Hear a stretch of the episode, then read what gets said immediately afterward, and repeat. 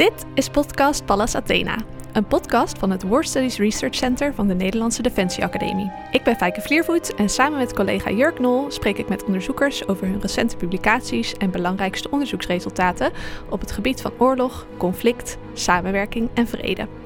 Wie hebben we vandaag te gast, Jurk? Vandaag hebben we twee collega's te gast, Esmée de Bruin en Jeroen Klomp. Esmée schrijft haar proefschrift over wapenexportcontrole en doceert aan de Nederlandse Defensie Academie. Jeroen is hoogleraar wapenexportcontrole aan de Nederlandse Defensie Academie en tevens als UHD macro-economie verbonden aan de Universiteit Wageningen. Met beide spreken we vandaag over hun specialisme, namelijk wapenexporten, hoe dit in goede banen geleid kan worden. En de toeschouwer ziet niet dat ik het goede een beetje in tussen aanhalingstekens zet. En uiteraard praten we over de Oekraïneoorlog. Aangezien we met twee economen aan tafel zitten, waarvan er één ook nog eens jurist is, wordt dit vandaag voor ons de zoveelste oefening in wetenschappelijke bescheidenheid. Maar hopelijk gaan we daarin slagen. Gezien de oplopende internationale spanningen, niet enkel in Oekraïne, maar ook en alweer in het Midden-Oosten en de agressieve taal van China richting de VS en Taiwan, is het onderwerp wapenexporten natuurlijk heel erg actueel en ook zeer belangrijk. Vlak voor de opname van deze podcast heeft Rusland opnieuw veel doelen in Oekraïne bestookt, onder meer met hypersonische wapens. Toch blijkt het land langzaamaan weinig hoogontwikkelde wapens meer te hebben en is het aangewezen op Iraanse drones, raketten en gaat mogelijk China wapens aan Rusland leveren. Welkom Esmée, welkom Jeroen. Bedankt. Dankjewel. Natuurlijk meteen de eerste vraag, gezien alle ontwikkelingen. Merken jullie dat er nu veel aandacht is voor jullie vakgebied? Er is eigenlijk best wel veel aandacht. En dat is eigenlijk om twee redenen. Je ziet aan de ene kant natuurlijk dat er allerlei sancties zijn. Dus richting Rusland, bepaalde goederen mogen niet meer naar Rusland toe.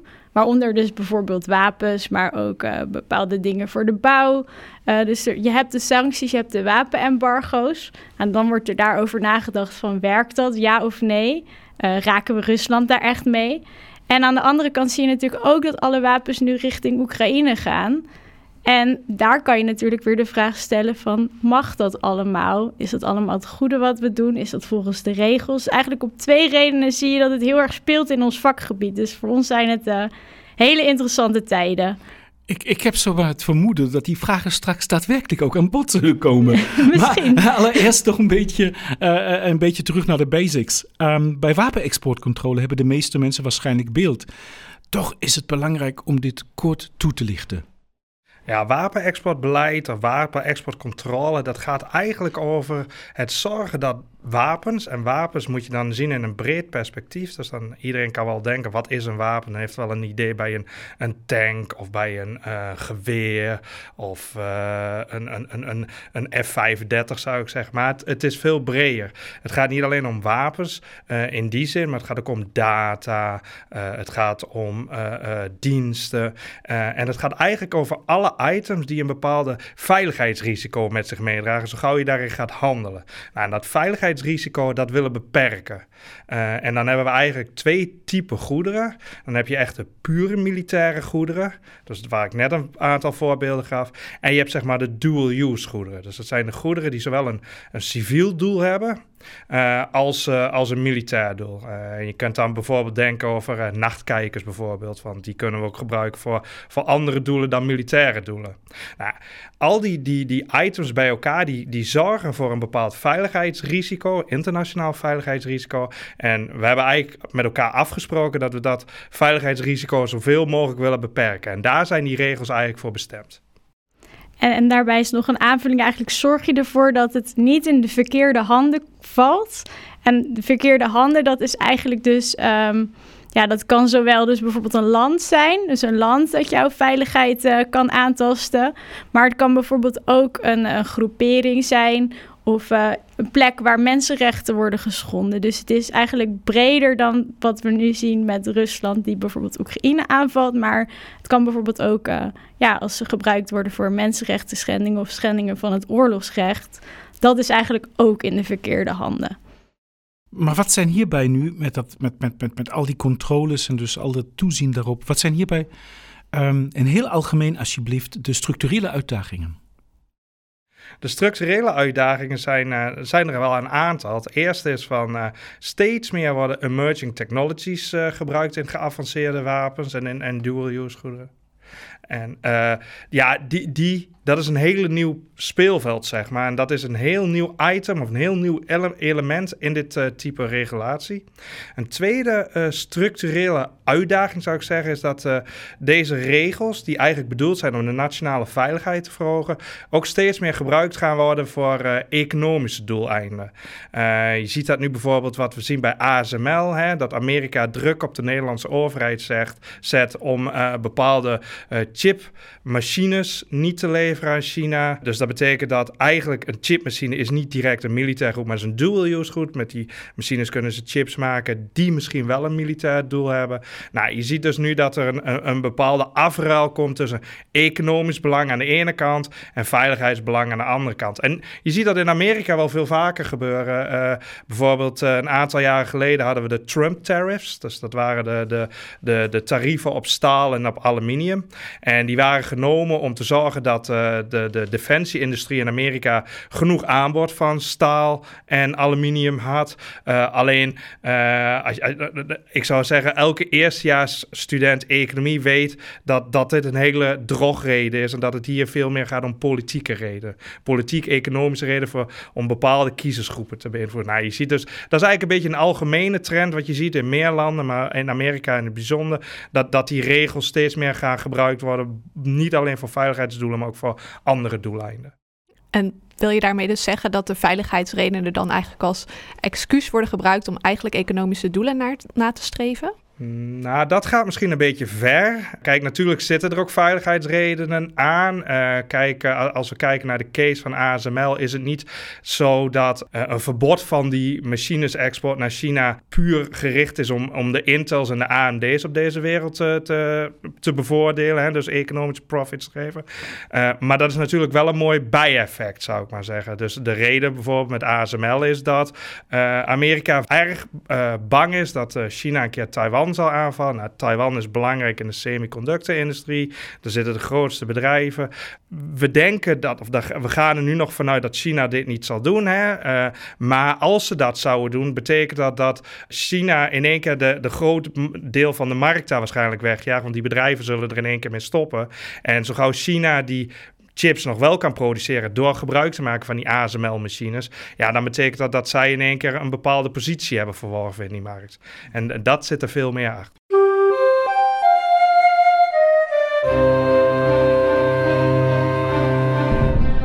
Jullie hebben net al verteld van hoe de verschillende landen dit doen, maar wat voor instrumenten bestaan er algemeen ook om wapenexport te controleren of juist te voorkomen, behalve nu dus ook die tarieven verhogen? Er zijn eigenlijk best wel veel verschillende instrumenten. Dus je hebt aan de ene kant heb je bijvoorbeeld allerlei wetten. Dus dat is op zowel Nederlands niveau als Europees niveau. Je hebt ook nog internationaal recht. En dat is allerlei, zeg maar, internationaal recht moet weer in het Nederlands recht geïmplementeerd worden. Dus dat zijn echt harde regels, daar moet je aan voldoen. Dat zegt vaak bijvoorbeeld als je wapens wil uitvoeren, dat je een bepaalde assessment moet doen eerst voordat je dat mag doen. Ja, of bijvoorbeeld dat bepaalde wapens helemaal niet verhandeld mogen worden. Bijvoorbeeld massavernietigingswapens. Dus dat spreekt op zich wel voor zich. Dan heb je eigenlijk nog dat hele verhaal van de sancties en de embargo's. Dus dat is meer ad hoc. Het mag niet naar een bepaalde eindgebruiker toe. En dan heb je ook nog een heel gedeelte, dat is informeel. Dus dat zijn eigenlijk informele samenwerkingsverbanden tussen landen. Dus vaak een beetje landen die dezelfde belangen hebben. Vaak ook landen die wapens kunnen uitvoeren of de technologie hebben. Dus je ziet samenwerkingsverbanden op nucleair niveau. Dat gaat dan echt om de veilige handel daarin natuurlijk. Dus niet nucleaire wapens, maar bijvoorbeeld ziektes te voorkomen of dat soort dingen. Dan heb je dat ook op het niveau van conventionele wapens. Dus daar werken landen eigenlijk ook informeel samen. En zij spreken eigenlijk met elkaar dus ook regels af op welke manier ze dat gaan controleren. Dus je hebt eigenlijk, eigenlijk dingen die echt hard zijn, bindend zijn. Dat zijn die wetten en die sancties en de embargo's. En dan heb je ook nog een heel informeel niveau waarop ook samen wordt gewerkt. En hoe effectief is dit? Want ik kan me voorstellen dat, als ik het zo hoor, vind ik het een beetje, nou ja, eerlijk gezegd zacht. Ja, dat verschilt dus heel erg per instrument. Want je zou dus denken, ik zit met mijn onderzoek, heb ik een tijdje gefocust dus op dat informele gedeelte. En daar zie je juist, want dat zijn allerlei landen met ongeveer dezelfde belangen. Veel van die regimes zijn ook uit de tijd van de Koude Oorlog. Dus dat is eigenlijk, zeg maar, de westerse kant is toen samen gaan werken. En toen zijn er allerlei landen bijgekomen. En je ziet dat dat eigenlijk best wel goed werkt. Want dat is allemaal informeel. Alle landen doen mee, want ze willen ook meedoen. Dus eigenlijk, dat werkt best goed. Landen houden zich daar ook goed aan. Ja, ze doen eigenlijk vaak niet iets anders dan dat ze met elkaar hebben afgesproken. Maar ik kan me ook voorstellen dat er landen zijn die zich niet aansluiten bij zo'n informeel samenwerkingsverband. En die dus ook vrij zijn in die zin om de afspraken te schenden of te doen waar ze zelf zin in hebben.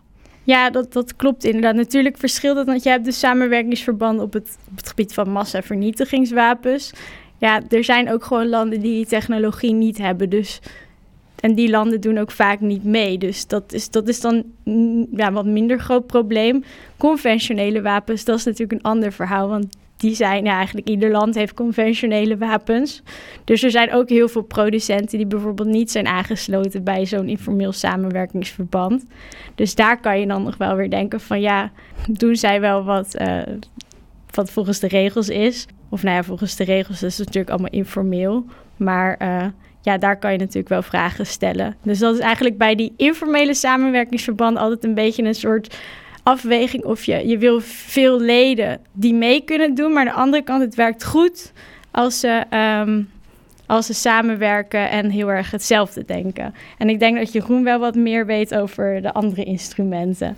Ja, en hier nog even op ingaan. Kijk, je moet ook heel goed kijken naar wat voor wapens heb je hier nu. Kijk, iedereen kan het voorstellen dat we geen internationale handel moeten toestaan in weapons of mass destruction. Er is niemand die daarvoor is. Maar aan de andere kant, de conventionele wapens en nog meer de dual use, dat zijn hele andere markten. Daar spelen ook hele andere belangen. Landen hebben redenen waarom ze wapens exporteren.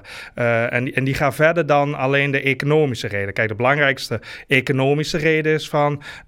wapen ontwikkelen is enorm duur, dus enorm kostbaar. Voor een gemiddeld wapen, de R&D-kost is de belangrijkste determinant. En als je kijkt bijvoorbeeld naar de Amerikaanse industrie, daar is wel gegevens over, dan zie je dus naarmate de tijd vordert, zou ik maar zeggen, kost het steeds meer om een nieuwe generatie wapen te ontwikkelen. Nou, de binnenlandse vraag is niet groot genoeg om die kosten te dekken, dus je bent die exporten nodig.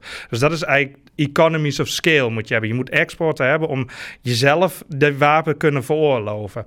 Daarnaast spelen ook heel veel politieke redenen een rol hierin. Je wil een alliance creëren. Dat zie je bijvoorbeeld dat Saoedi-Arabië en de Verenigde Staten. Die hebben een heel close verband, zou ik maar zeggen. Trump heeft in 2018 nog een enorm wapendeal met Saoedi-Arabië afgesproken. Dus je ziet dat daar zitten hele andere redenen achter dan bijvoorbeeld de weapons of mass destruction. En als we dat nog even doortrekken, bij dual use is het nog verder, want dat zijn ook nog producenten, die zitten gewoon op de consumentenmarkt. Dus die willen gewoon, die hebben een commercial drive, zou ik maar zeggen.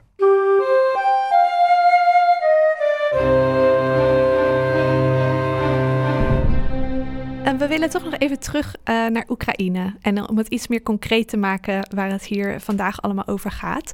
De eerste vraag die we daarbij zouden willen stellen is... hoe belangrijk is de Europese Unie nu eigenlijk als het gaat om wapenleveringen naar Oekraïne? Ik moet even denken, bedoel je die vraag als... hoe belangrijk is de EU voor de wapens richting Oekraïne... of wat betreft zij mee beslissen in of er wapens naartoe gaan, ja of nee? Nou, allebei, denk ik. Allebei. Why choose? Yeah. Ja, precies. Nou, aan de ene kant zie je eigenlijk dat de Europese Unie als geheel heeft... Ja, jij weet de cijfers, hè? Ja, de Europese Unie die heeft ongeveer alle landen tezamen zo'n 40% van de wapenleveranties uit de Oekraïne komen daar vandaan en ongeveer 60% komt uit Amerika. Het verschilt wel een beetje aan wat voor type wapens. En wat dat betreft is de EU een belangrijke speler. Maar daar ligt het wel, ik zou zeggen, de verantwoording ligt bij het individuele lid. Niet zozeer bij de EU als geheel, maar het zijn de EU-leden, dus de beslissing om te exporteren ligt echt bij de leden. Ja, dus je ziet eigenlijk dat de landen beslissen uiteindelijk zelf welke wapens ze sturen. Er worden ook financiële bijdrages gedaan vanuit de landen, maar ook wel vanuit de EU. Maar wat je dus wel ziet, is dat de regels die zijn wel op Europees niveau. Dus je hebt het gemeenschappelijk standpunt, of je dus wel of niet conventionele wapens mag sturen. Dat is op Europees niveau. En je ziet ook dat bijvoorbeeld die sancties en embargo's, dat is ook op Europees niveau. Dus eigenlijk die regelgeving, dat is wel Europees. Maar of de wapens uiteindelijk gestuurd worden, ja of nee. Dus hoe eigenlijk die regels worden geïnterpreteerd, dat is aan de landen zelf. En betekent het feit dat landen die interpretatie zelf doen ook dat er zowel juridisch als politiek wellicht ook een grijs gebied is van wat er wel en niet mag?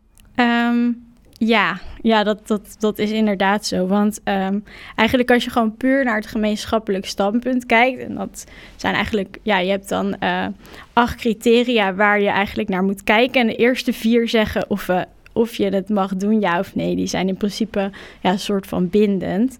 En dat is bijvoorbeeld of Oekraïne voldoet aan zijn internationale verplichtingen, of er mensenrechten schendingen zijn, en of bijvoorbeeld de wapens kunnen zorgen voor meer conflict in de regio of in het land. Nou, je kan eigenlijk bij veel van die criteria zeggen van nou, ik weet niet wat die wapens gaan doen, maar ze kunnen het conflict bijvoorbeeld wel erger maken. En op basis daarvan kan je dus eigenlijk al zeggen nee, we gaan die wapens daarom niet sturen volgens de Europese regelgeving. En daarnaast is ook, dat is eigenlijk een van de latere criteria, dus dat is niet bindend, maar wel iets wat je mee moet nemen, is bijvoorbeeld het risico dat de landen of de wapens in het land nog worden doorgehandeld, in de verkeerde handen terechtkomen, op het illegale circuit terechtkomen. En je ziet eigenlijk dat Oekraïne was al voor het conflict heel groot daarin. Eigenlijk de grootste illegale markt binnen Europa. Dus je kan nu ook wel afvragen van nou, hoe is dat nu? Dus op basis van de regels zou je nee kunnen zeggen, maar nu er zo'n groot conflict aan de rand van Europa plaatsvindt, maken landen toch andere overwegingen. Ja, dat zie je ook wel heel duidelijk. Want als je dan even teruggaat, een jaar of 9 in de tijd, toen Rusland de Oekraïne binnenviel voor de eerste keer en de Krim bezette. En daarna de Minsk-akkoorden kwamen, die een soort staakt het vuren teweeg moesten brengen. Daarna kwam de Oekraïne eigenlijk tot de bewustzijn van ja, wij kunnen ons eigen land helemaal niet verdedigen. Dus die hebben herhaaldelijk steun bij Europese landen en bij Amerika gevraagd voor wapenleveranties. En op dat moment zijn we heel afwijzend geweest. We hebben gezegd nee, dat doen we niet, want net wat Esmée zegt, Oekraïne staat bekend of stond bekend of staat bekend als vrij corrupt. En dat veel wapenleveranties die we al eerder ooit hadden gedaan, die eindigt op de zwarte markt. Dus we leveren ze niet. En eigenlijk wat Merkel toen in 2014 zei, dat was wel heel passend, want zij was echt mordicus steeds. Die zegt van ja, zij ging echt vanuit van vriendenschappen ohne waffen. En tijdens een G20-top heeft ze ook resoluut verboden of gezegd dat Duitsland nooit wapens zou leveren. Dus, en die situatie, die is nu wel in één keer gekeerd. Dus het is niet niet alleen een juridisch ding, maar het is ook een politiek ding. Ja, en daar sluit eigenlijk mijn volgende vraag aan.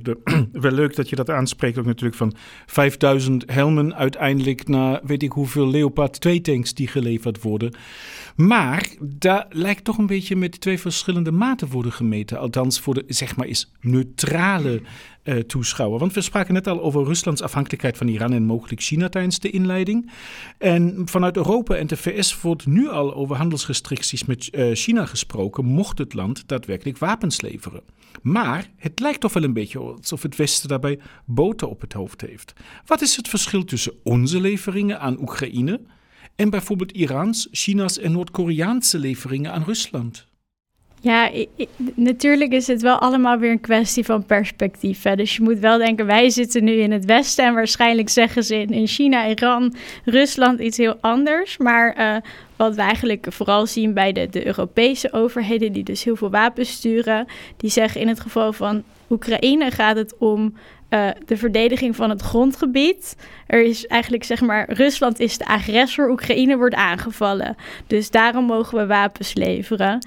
En in het geval van wapens naar Rusland is dat natuurlijk, eigenlijk geef je dan de wapens aan de agressor. Dus dat zou natuurlijk het verschil kunnen zijn in wat er gezegd wordt. Maar dat is inderdaad, ik denk dat er in de andere landen iets heel anders wordt gezegd. Is dit iets wat juridisch vast ligt? Dat wapens leveren in het kader van zelfverdediging wel mag en in andere contexten niet? Dit is wel een reden waarom wapenhandel überhaupt mag. Want een land mag wapens hebben voor zijn eigen veiligheid en om het land te verdedigen. Dus dat is eigenlijk gewoon waarom de handel in conventionele wapens is toegestaan. Dus dat wordt wel vaak genoemd.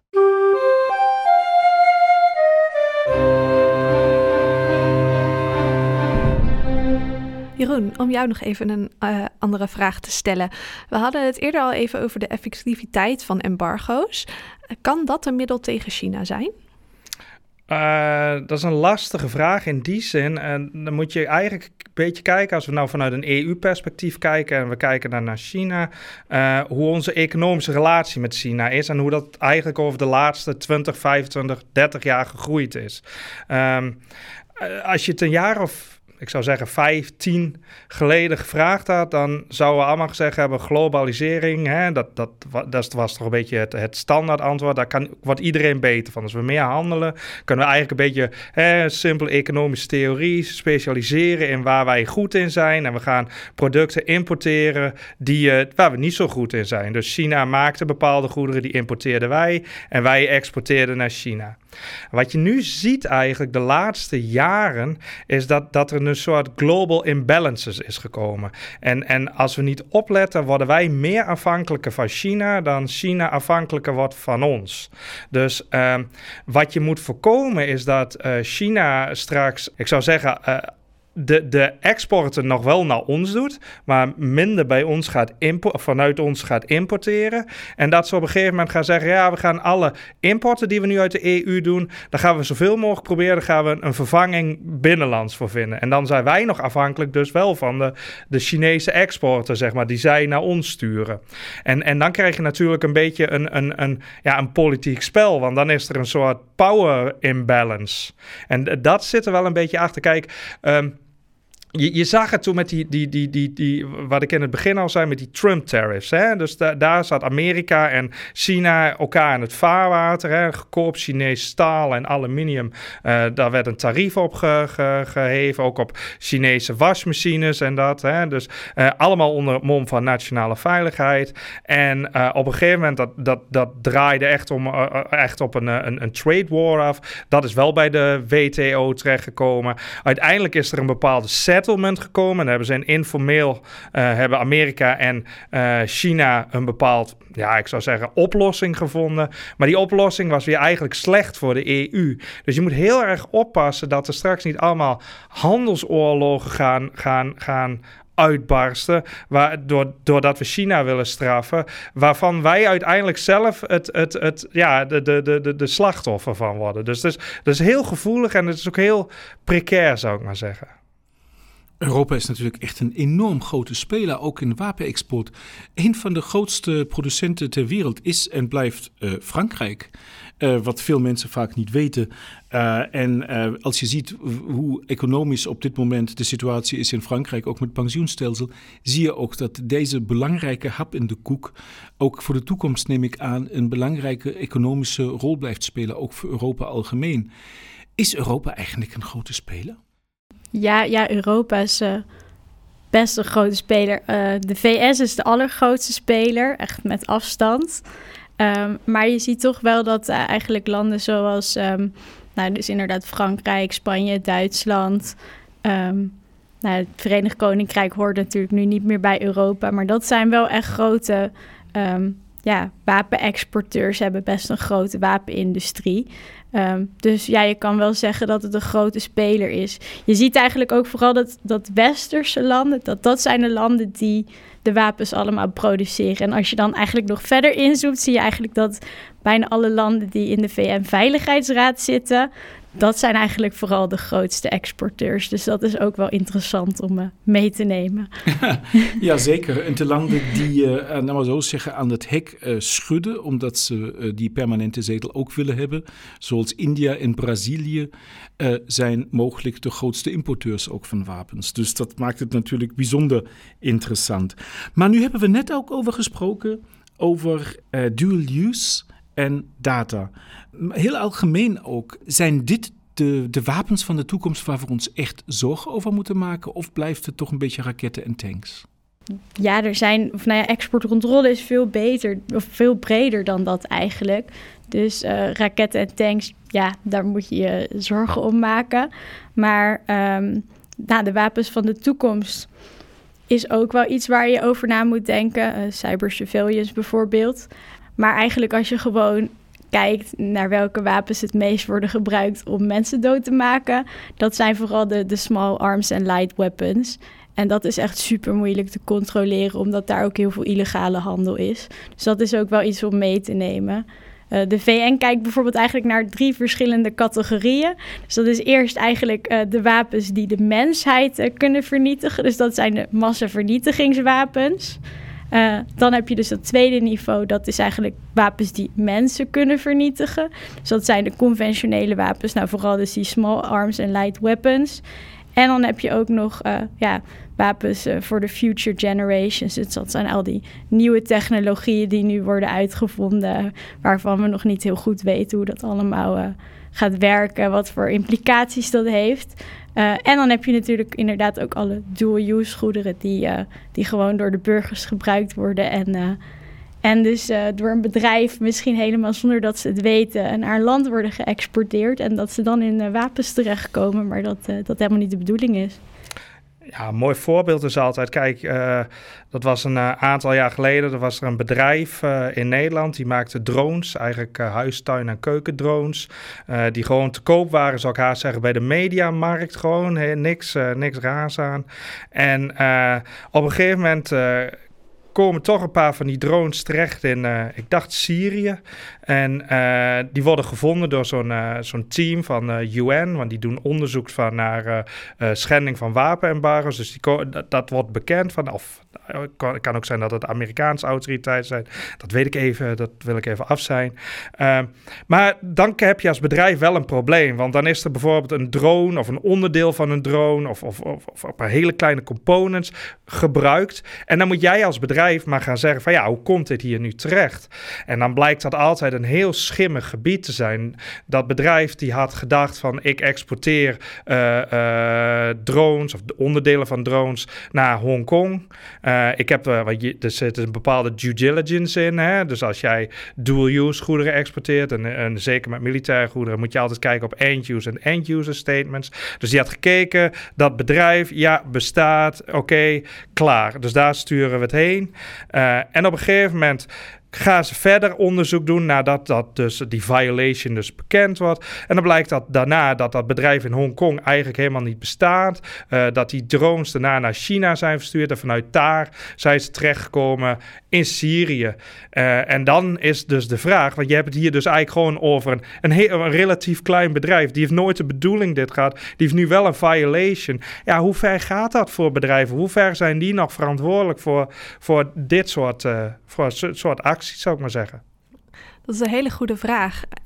Wat ik me ook wel even afvroeg, misschien voor de luisteraar. Je noemt een aantal juridische begrippen die misschien niet voor iedereen helder zijn, zoals due diligence, end-use en end-user statements. Wat houdt dat precies allemaal in? Nou, due diligence houdt eigenlijk in dat als jij iets exporteert, heb jij als exporteur, moet jij onderzoek doen naar degene waar je het naartoe stuurt. En dat houdt eigenlijk een beetje in dat je klantonderzoek doet. Maar hoe ver dat gaat, ja, dat Dat is een grijs gebied. Dus in hoeverre moet jij nog gaan onderzoeken dat het straks nog verder wordt geëxporteerd? Of in hoeverre moet jij het bestaan van een bedrijf onderzoeken? Als jij zoekt bij de lokale Kamer van Koophandel, is dat genoeg? Dus als je ergens naar een land stuurt en je gaat daar eerst kijken, bestaat dat bedrijf überhaupt? Of moet je nog veel verder gaan? Moet je kijken, wie zijn die eigenaren van dat bedrijf? Dus dat is best wel een moeilijk gebied. End-use en end-user statements, dus zo gauw je een exportvergunning aanvraagt, moet degene die het wil importeren, moet jou laten weten waar die het voor gaat gebruiken. En dat mag dus niet in strijd zijn met de regels. Dus, en dat is een heel lastig iets, want iemand die kwaad in zijn zin heeft, die gaat daar niet de werkelijke reden invullen. Dus die gaat iets zeggen van, we gaan het voor humanitaire doeleinden gebruiken. Dat is bij dual use. En dan later wordt het toch voor militaire doeleinden gebruikt. Dus daar zit ook weer een bepaald monitoring problem, zou ik maar zeggen, in. En misschien ook om onze onpartijdigheid nog eens een keer te benadrukken. De drones had je dus niet enkel bij de Mediamarkt, maar ook bij de BCC of Coolblue kunnen kopen. Absoluut. Maar, en ik schrok er wel een beetje van, Esmée. Jij zei van, er zijn wapens waar we eigenlijk nog geen idee van hebben wat voor consequenties die hebben. Om onze luisteraars misschien toch nog wat banger te maken dan we nu al zijn. Heb je daar voorbeelden van?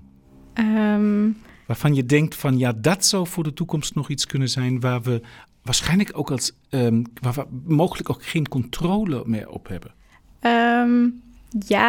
Er zijn wel wat dingen. Bijvoorbeeld artificial intelligence op dit moment natuurlijk. En dat heeft voor heel veel soorten wapens natuurlijk impact. Maar bijvoorbeeld ook voor de biologie, de scheikunde. Dus je hebt eigenlijk bijvoorbeeld, als we nu eens even weer naar de massavernietigingswapens gaan. Biologische en chemische wapens door artificial intelligence kan je nu eigenlijk veel beter zoeken naar allerlei chemische mogelijkheden. Veel beter voorspellen wat die allemaal kunnen doen. En je hebt bijvoorbeeld de CRISPR-Cas waarmee je in het DNA kan veranderen. Dus dat heeft allerlei implicaties. En daar moeten natuurlijk die instrumenten, die wapencontrole-instrumenten moeten daar steeds op blijven inspelen. Dat er dus allerlei nieuwe wapens steeds komen waar mensen gebruik van kunnen maken. Natuurlijk is dit wel technologie die heel moeilijk is. Niet ieder land of niet iedere partij heeft dit in handen natuurlijk. Wat je wel vooral nu nog ziet is eigenlijk dat het grootste gevaar dat is dat zij gewoon de huistuin- en keukenwapens, de conventionele wapens, dingen die mensen makkelijk kunnen maken. Dus, het befaamde kapmes. Ja, precies. Ja. Maar dit zijn wel dingen waarover nagedacht moet worden natuurlijk. Want het kan er zomaar zijn.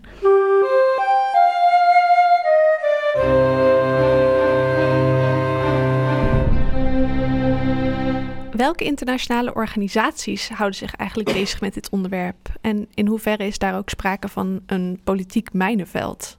Ja, er zijn verschillende organisaties mee bezig natuurlijk. Wat ik zei, je hebt natuurlijk die informele samenwerkingsverbanden. Dat is natuurlijk niet echt een organisatie.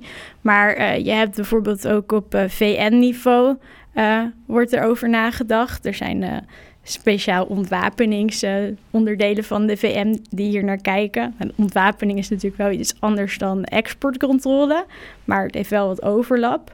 En ontwapening betekent ook vaak dat in bepaalde wapens niet gehandeld mag worden. Natuurlijk, wat wij al zeiden was dat er op EU-niveau regels zijn. Dus je hebt ook de EU die er een grote rol in speelt. En je hebt dan ook nog wat specifiekere organen, bijvoorbeeld de OPCW, die kijkt naar chemische wapens bijvoorbeeld. Dus je hebt een aantal specifiekere internationale organisaties die zien op bepaalde type wapens. De OPCW staat voor Organization for the Prohibition of Chemical Weapons. Precies, inderdaad. Ja, chemische wapens. Is Nederland eigenlijk een speler op het gebied van wapenexport en op het gebied van controle?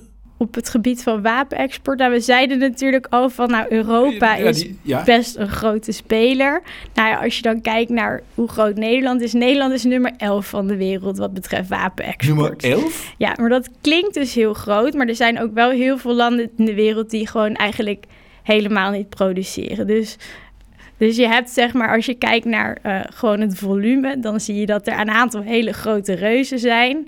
En dan is eigenlijk Nederland een beetje land in het midden. Maar nog wel een land dat op nummer 11 staat. En qua import zijn we nummer 18 van de wereld over de laatste 5 jaar. En wat maken we dan? Dat zijn bijvoorbeeld schepen. Dus Damen is heel groot. We hebben Thales, de sensoren, radar, dat soort dingen. Ja, wordt veel in Nederland gemaakt. Daar ligt onze expertise.